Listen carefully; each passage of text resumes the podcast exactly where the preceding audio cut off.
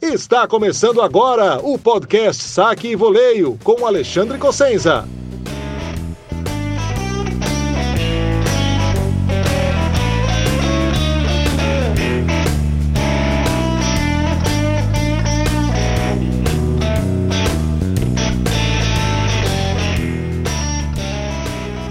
Fala pessoal, o podcast Saque e Voleio Shorts de hoje traz uma análise da vitória da Bia da Dimar em cima da Onze Burr pelas quartas de final de Roland Garros, porque como vocês já sabem, eu sempre reproduzo aqui uma das análises que faço para os apoiadores do blog, mas hoje, como bônus, eu vou copiar e colar aqui tudo que falei no podcast inteiro sobre Bia e Ons e sobre a semifinal contra a Igas Viontek.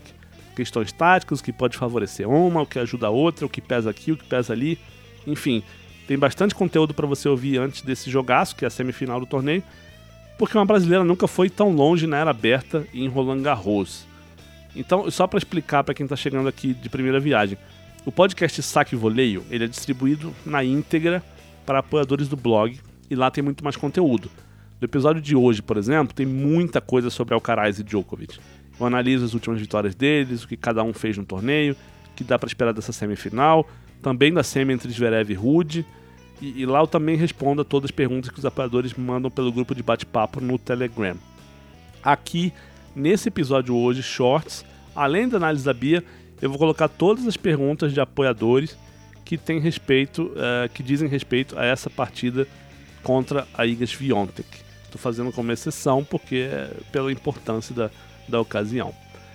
Então é o seguinte, gente, quem ouvir aqui os shorts, quem curtir, quiser ouvir o podcast na íntegra, vai lá no Apoia-se, né, apoia.se barra saque e voleio. Com 15 reais mensais você pode ter acesso ao podcast na íntegra e você entra também, se quiser, para o grupo de apoiadores do Telegram, onde eu distribuo áudios de entrevistas, vídeos, é, posto análises flash logo depois do fim de partidas importantes. É, tem, às vezes, é, entrevistas de, de, de, estrangeiros que eu coloco né, no idioma é, em inglês e no idioma original. E, lá também eu organizo o circuito dos palpitões, que é uma brincadeira, a gente tenta acertar os resultados e prever os resultados dos torneios durante o ano inteiro. Tá bom, gente? Então, quem gostar aqui está convidado para conhecer o pacote dos apoiadores. Quem preferir só ouvir os shorts é bem-vindo também. E mais bem-vindo ainda se ajudar a divulgar o podcast, compartilhando links com os amigos que gostam de tênis. Agradeço de coração.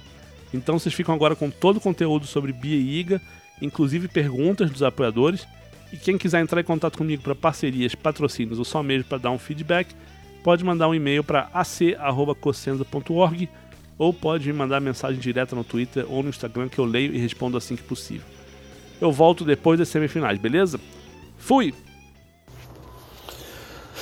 Vamos lá, gente. Não foi tão flash hoje, mas vamos, né? Bia Dadmaia e 11 Jabur, análise 3-6, 7-6 com 7-5 no tie-break e 6-1.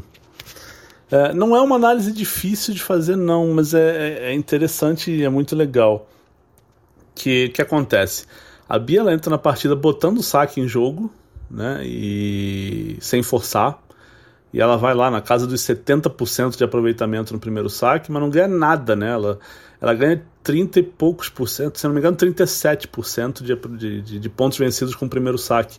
O que é muito pouco para uma quarta de final de Grand Slam, jogando contra o número 7 do mundo.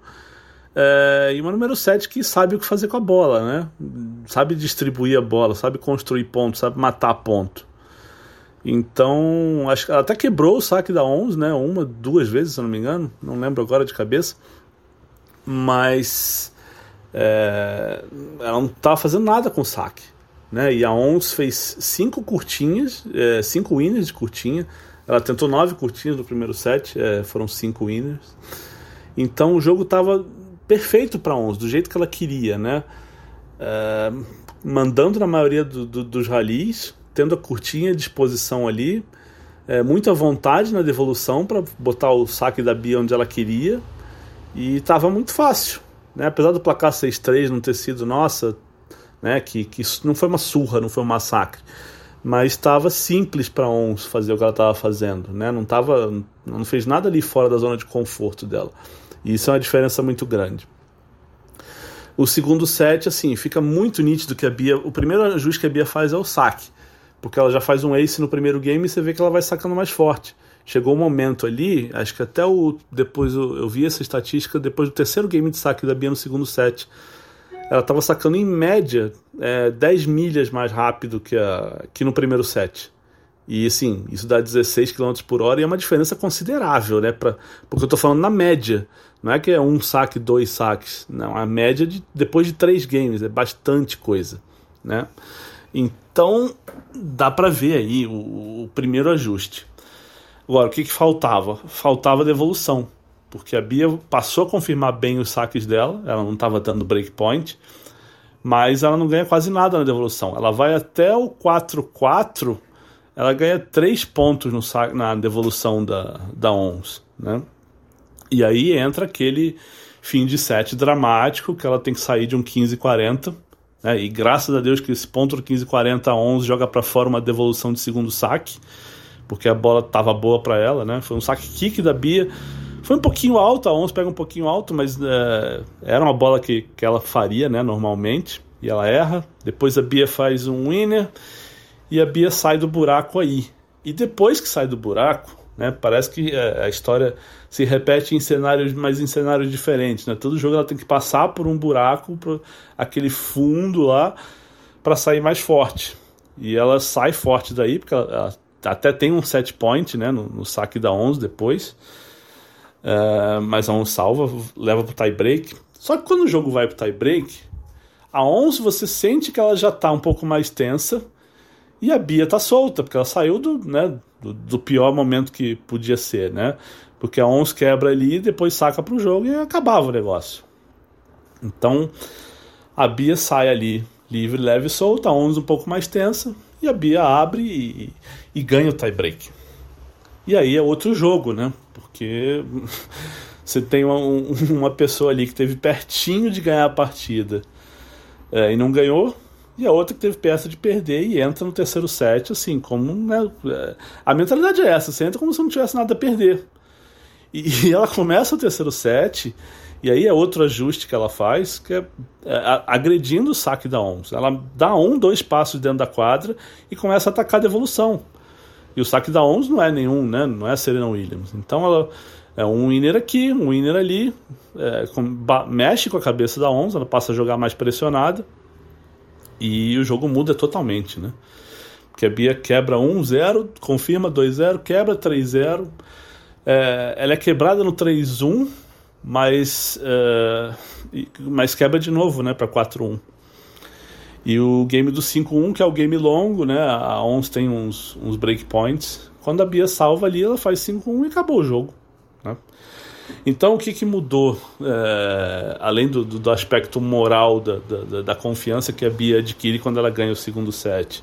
São três ajustes importantíssimos. Um, o saque, de passar a forçar mais para ganhar mais ponto. Dois, a devolução, para agredir a, a ONS que ela precisava. E três, ela começa a jogar mais perto da linha, né? Isso no segundo set já, tá? Eu não falei na mais cedo, mas ela joga mais perto da linha.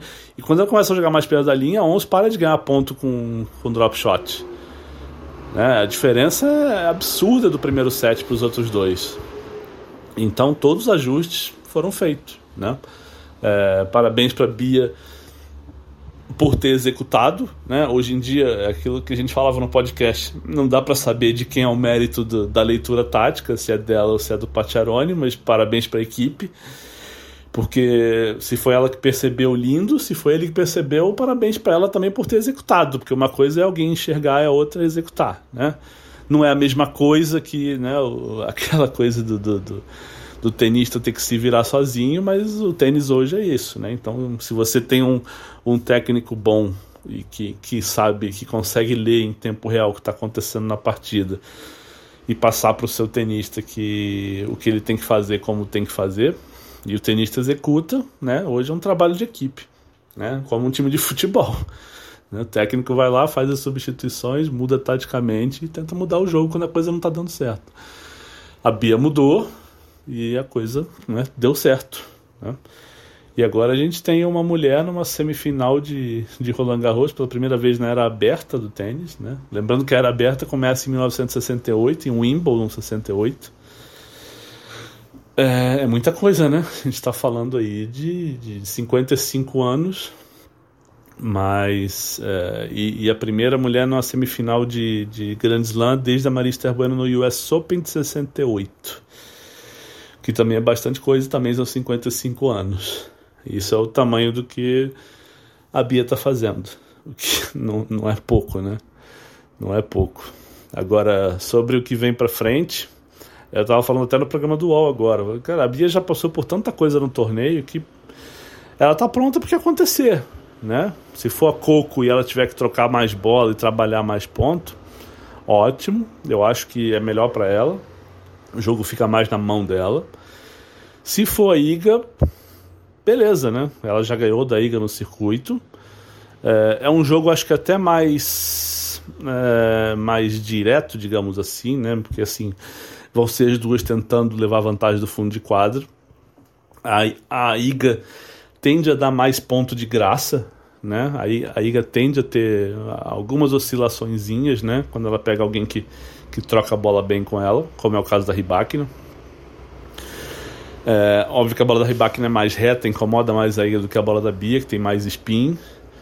Mas é um jogo que eu acho que as duas têm. Né, vai, vai ser um jogo pau a pau. Eu acho que é um bom jogo para Bia, aconteça o que acontecer. Né? Não dá para não dá para duvidar mais dela em, de nada nesse torneio, né?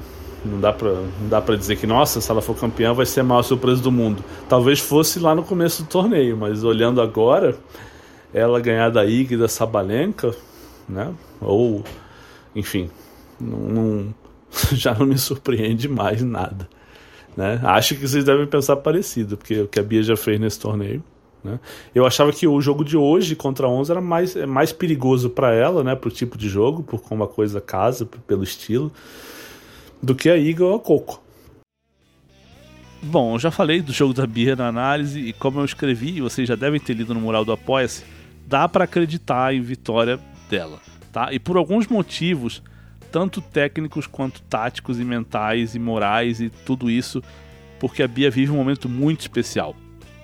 Então, é, tem tudo que eu citei lá, que é o seguinte: um, já aconteceu, né? A Bia já ganhou da IGA. E isso, mesmo que não seja uma grande referência, ajuda no aspecto moral, né? Você já ter feito algo é uma barreira menos que você precisa quebrar na quadra, né? E principalmente na cabeça. Então tem um, tem um peso, né? Ok, torneios diferentes, um quadradura, é outro saibro, momentos diferentes, porque eram oitavas de final lá em Toronto, e Toronto é o começo de uma preparação para o US Open, e agora a gente já está falando da reta final de uma sequência de saibro, então é, as duas estão em momentos diferentes, né? Número 2, a Bia está muito forte mentalmente e muito forte fisicamente. E depois de tudo que ela passou no torneio, saindo de buracos, virando jogos, salvou match point, talvez essa de hoje seja a melhor Bia até o momento. Melhor Bia da carreira. Né? Com espaço para evoluir, mas a melhor Bia que a gente já viu. E se ela está melhor do que em Toronto no ano passado, eu falei que não era uma referência, mas estou usando uma, Toronto como referência, né? Canalice. Mas, mas tem sentido, né? É, por que, que a gente não pode acreditar que ela pode ganhar da Iga de novo? Né? Mesmo considerando que a Iga de hoje seja uma Iga superior à de Toronto, porque está mais treinada, preparada, calibrada, ganhando jogos bem. Né? Dá para acreditar, eu acho que dá. Item número 3. O segundo saque da Iga é atacável. Tá? E isso é em qualquer lugar, independente de ser quadradura, saibro, o que, ser, o que for. A Ribakina faz isso. Né? A Sabalenka faz isso. E a Bia sabe devolver saque de forma agressiva. Né? Ela fez isso contra a 11 Jaban no terceiro set. Ela não faz isso o tempo todo mas ela sabe fazer. E se ela conseguir isso contra a Iga, é, causa uma mudança enorme na dinâmica do jogo. Né? Ela passa a pressionar, ela passa a atacar primeiro, e ela não. Só o fato de ela não deixar a Iga ser a agressora faz uma diferença muito grande na mentalidade da, da Iga, da número 1 um do mundo. Tá? E ela não gosta de jogar se defendendo. Ela sabe se defender, ela sabe usar spin para sair da defesa para ataque, mas ela não gosta. Então, é, é bom, né? Tem que atacar. E o meu item 4 lá, né, no, no, texto que eu fiz, eram as oscilações da IGA. E a gente sabe, por experiência, por, por ver a IGA há tanto tempo, que quando, mesmo quando ela está num jogo muito bom, ela tende a viver aqueles 5, 10 minutos ali, errando forehand, cometendo erro não forçado.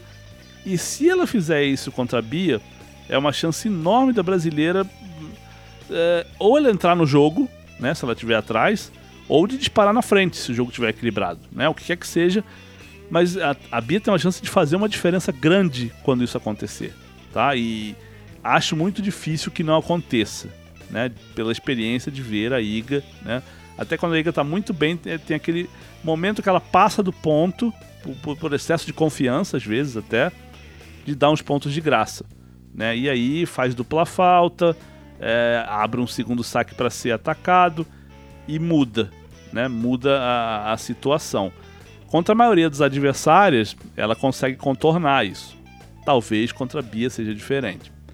E até adiciona um item 5 aqui que eu não escrevi lá, que é que eu falava que a Iga precisava achar um equilíbrio para jogar com, com a Coco Golf, né? E que ela deslancha quando acha esse, esse balanço. Contra a Bia é muito mais difícil fazer isso, achar esse equilíbrio, porque a Bia consegue tanto jogar no ataque, indo para as bolas, quanto ficar lá atrás, perto da linha, né? Não longe, sem defender demais. Mas ela consegue ficar na linha de base, alongando bola e esperando o adversário errar. A Bia tem uma consistência ali maior do que a média do circuito, né? E, e aí você pega isso, você junta com a força mental que a Bia tem e que cresceu durante esse torneio. Você junta isso com a resistência física que a gente já viu que a Bia tem. É, adiciona o técnico excelente que é o Rafael Pacciaroni, que né, deve estar. Tá, já deve ter feito essa noite né, todo o, o scout, todo o plano tático para a Bia executar. Isso tudo junto é um pacote muito poderoso. Então acho que a gente tem que enxergar a Bia, pelo menos essa Bia agora de Roland Garros, como a elite da elite, tá? E agora tem uma coisa, né? Além de tudo que eu já falei de elogios para Iga, mas tem uma coisa que eu acho que pode pesar. É, ela, polonesa, entra em quadra plenamente consciente da ameaça que a Bia representa, porque ela já perdeu da Bia, né? Se, se a, a, Iga não tem a vantagem mental que a ONS tinha, porque a ONS entra em quadra com head-to-head 2 a 0 sobre a Bia, a Iga talvez tenha uma consciência maior do perigo e isso pode fazer a Iga estudar mais a Bia e entrar em quadra com um plano de jogo mais bem, mais bem preparado do que em Toronto. É, em Toronto, eu achei a Bia muito naquela de: ah, vou entrar em quadra, fazer o meu tênis, se eu jogar bem eu vou ganhar. E é um WTA 1000, é um começo de preparação para o US Open não tem a urgência, né? Não tem a, o peso de uma semifinal de Roland Garros, né? A, a Iga pode chegar lá sem estar no auge da preparação e, e, tal e tal, né? Não sei se amanhã vai ser assim. Então, é, tem, tem esse porém aí entre tudo que eu falei que pode pesar a favor da Bia, né? Que pode pesar a favor da Iga. Além de todas as qualidades do tênis da Iga, que são várias, várias, é, tem essa questão dela já ter perdido e a gente só vai saber como ela encara isso amanhã quando a bola começar a rolar, né? A ser, a ser rebatida, né? Vamos então para a sessão final desse podcast, que são as perguntas dos apoiadores. A Carol Tan pergunta assim: A Iga que perdeu para Bia em Toronto é muito diferente da desse torneio? O que, que deu errado para ela lá que pode mudar e complicar a vida da Bia amanhã? Além do que eu já falei, Carol, acho que o número 1 um numa semifinal é sempre mais perigoso do que o número 1 um nas, nas oitavas. Porque chega com mais ritmo de jogo, chega mais bem preparada, chega. É, é outro esquema. E, e, Toronto, como eu falei, era o começo da preparação dela para o US Open. Semifinal de Roland Garros é reta de chegada. Então, é de se esperar uma iga mais forte, mais concentrada, mais tudo, né? Mas é difícil de usar só isso como referência porque a Bia de hoje também é muito mais forte, como eu, né? É, e ter uma tenista vindo assim, num momento tão especial, superando o que ela superou, é difícil de derrubar. A gente tem histórias e histórias de, de tenista que ganham uma vida nova no torneio, porque uh, ou salva um match point aqui, ou entra como lucky loser ou alguma coisa, e, e ganha força. O único slam da Wozniak vem no Australian Open depois que ela salva o match point. A gente já viu isso com o Djokovic algumas vezes, né? 2011, depois de salvar match point com o Federer, né? Em 2013, depois daquele jogaço com o Stan no Australian Open, a Serena já ganhou o Slam assim também, saindo de buraco num, num dia ruim. É, não sei. Por isso que eu acho que Toronto não serve tanto assim para análises técnicas e táticas. O Pedro perguntou também o que, que a Bia precisa fazer para ganhar da Iga. É o que eu falei, Pedro: atacar o segundo saque, ficar no jogo, ler bem a partida, entender quando vai aparecer aquele momento de, de, de baixa da Iga. Tem que sacar bem, evidentemente, né? Não é, um, não é um jogo fácil, óbvio. Mas tem algumas coisas que podem abrir um caminho interessante para Bia se ela conseguir executar, que também não é fácil. A Helena pergunta: Pode fazer falta para Iga ser testada e vivenciar mais momentos de pressão ao longo do torneio se o jogo apertar? Pode, claro que pode. É o que eu falei de Alcaraz e Djokovic nas análises. E da Bia também, claro. Quando você passa por um momentinho de pressão né, e supera isso, momentinho, momentão, não tanto faz. Isso é bom, porque você viu e processou essa informação que você tem a capacidade para sair daquele buraco. E é um, né, uma dosezinha de confiança que você coloca aí na, na receita. Embora a Iga tenha um currículo de títulos que apontam isso, que ela tem muita força, a maioria das vitórias dela vem com ela saindo na frente e dominando. Ou pelo menos ficando na frente do placar a maioria das vezes. O histórico da Iga em slams, depois de perder o primeiro set, é de três vitórias e duas derrotas. E isso depois que ela virou número um do mundo, né? Antes dela virar número um do mundo, somando a carreira toda, são nove vitórias e nove derrotas. Então, assim, né?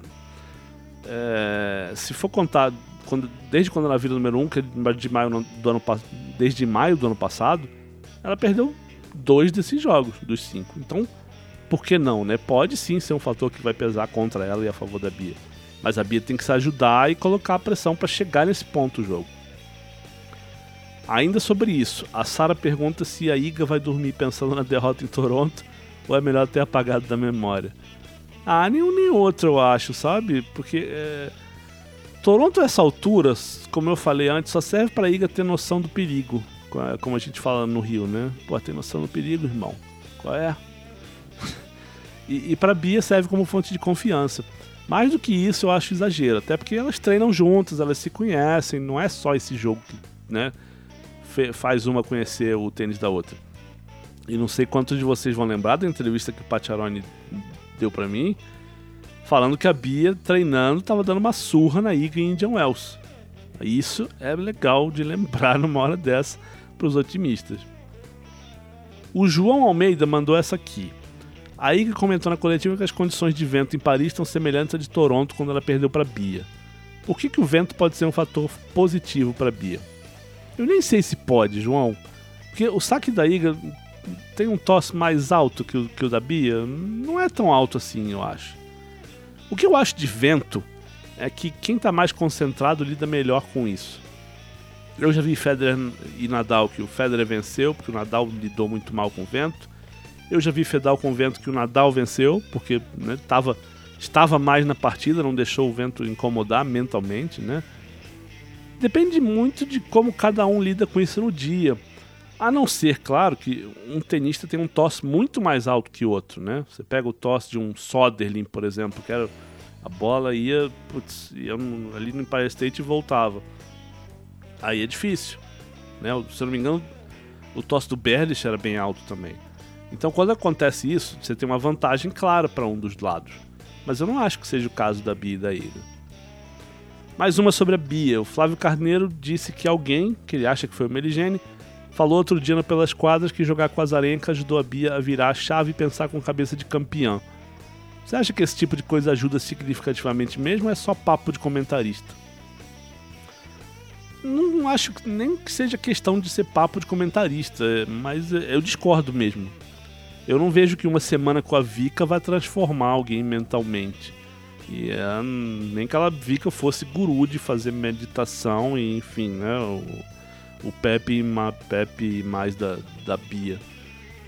E, e assim, e não é que ela fica. Não é que a Bia e a Vika ficaram andando né, pra cima e pra baixo, almoçando e jantando juntas, como se né, fossem gêmeas. Ou gêmeas siamesas, né? é, é treino, jogo, cada um pro seu lado, né? Você não começa a pensar como campeão por causa disso. Ou pelo menos não deveria, né? Porque se, se, se é isso, eu acho que tá indo muito pro lado da autoajuda barata, sabe? Mais uma estamos tá, acabando, gente. O Pedro Melo pergunta assim: a Bia tá muito perto de entrar no top 10 com essa campanha de Roland Garros? Ponto. É uma frase, afirmação. E aí a pergunta: o tênis dela já é top 10? E o que precisa aprimorar para chegar ao top 5 no mínimo? Ou top 5? Eu falo um em inglês, outro em português, eu tô maluco aqui. Cansado hoje, gente, me desculpe, mas a gente chega lá. Eu acho que o tênis da Bia em Roland Garros é de top 5 já agora, né? No pacote completo. Né? Não é só sacar, pegar forte na bola, etc. Aumentar ou ficar no jogo, é não desistir. Isso, como eu venho falando há alguns dias, até nos programas do UOL, uma coisa que eu sempre repito, coloca ela num patamar bem mais alto que a maioria do circuito. E hoje eu acho que de top 5 sim. Mas qual que é o, o, problema? É delicado falar em top 5 ou qualquer que seja análise, assim, especificar um ranking, porque foi assim em Roma? Né? Não foi. Né? Ela jogou bem, mas perdeu um jogo ganhável. Em Madrid, a, a Bia levou um banho das variações da Andreeva. Ali, o tênis dela não era nem de top 30, vai. Então, isso é uma coisa que muda todo dia.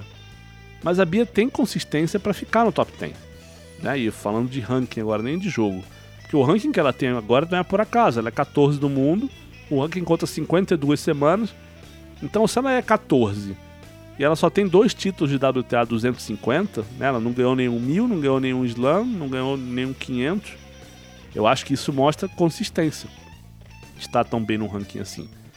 Né? E ela tem grande chance de sair de Roland Garros como, como top 10 já. A não ser que a Murva seja campeã. Né? Se a Murva for campeã, a Bia vai para 11 e a Bia fica. É, e a Bia, é, a Bia vai para 11 e a Murva fica em. Não sei, não lembro a posição da Murva agora. Mas se a Murro perder essa balenca, a Bia já vai ser top 10.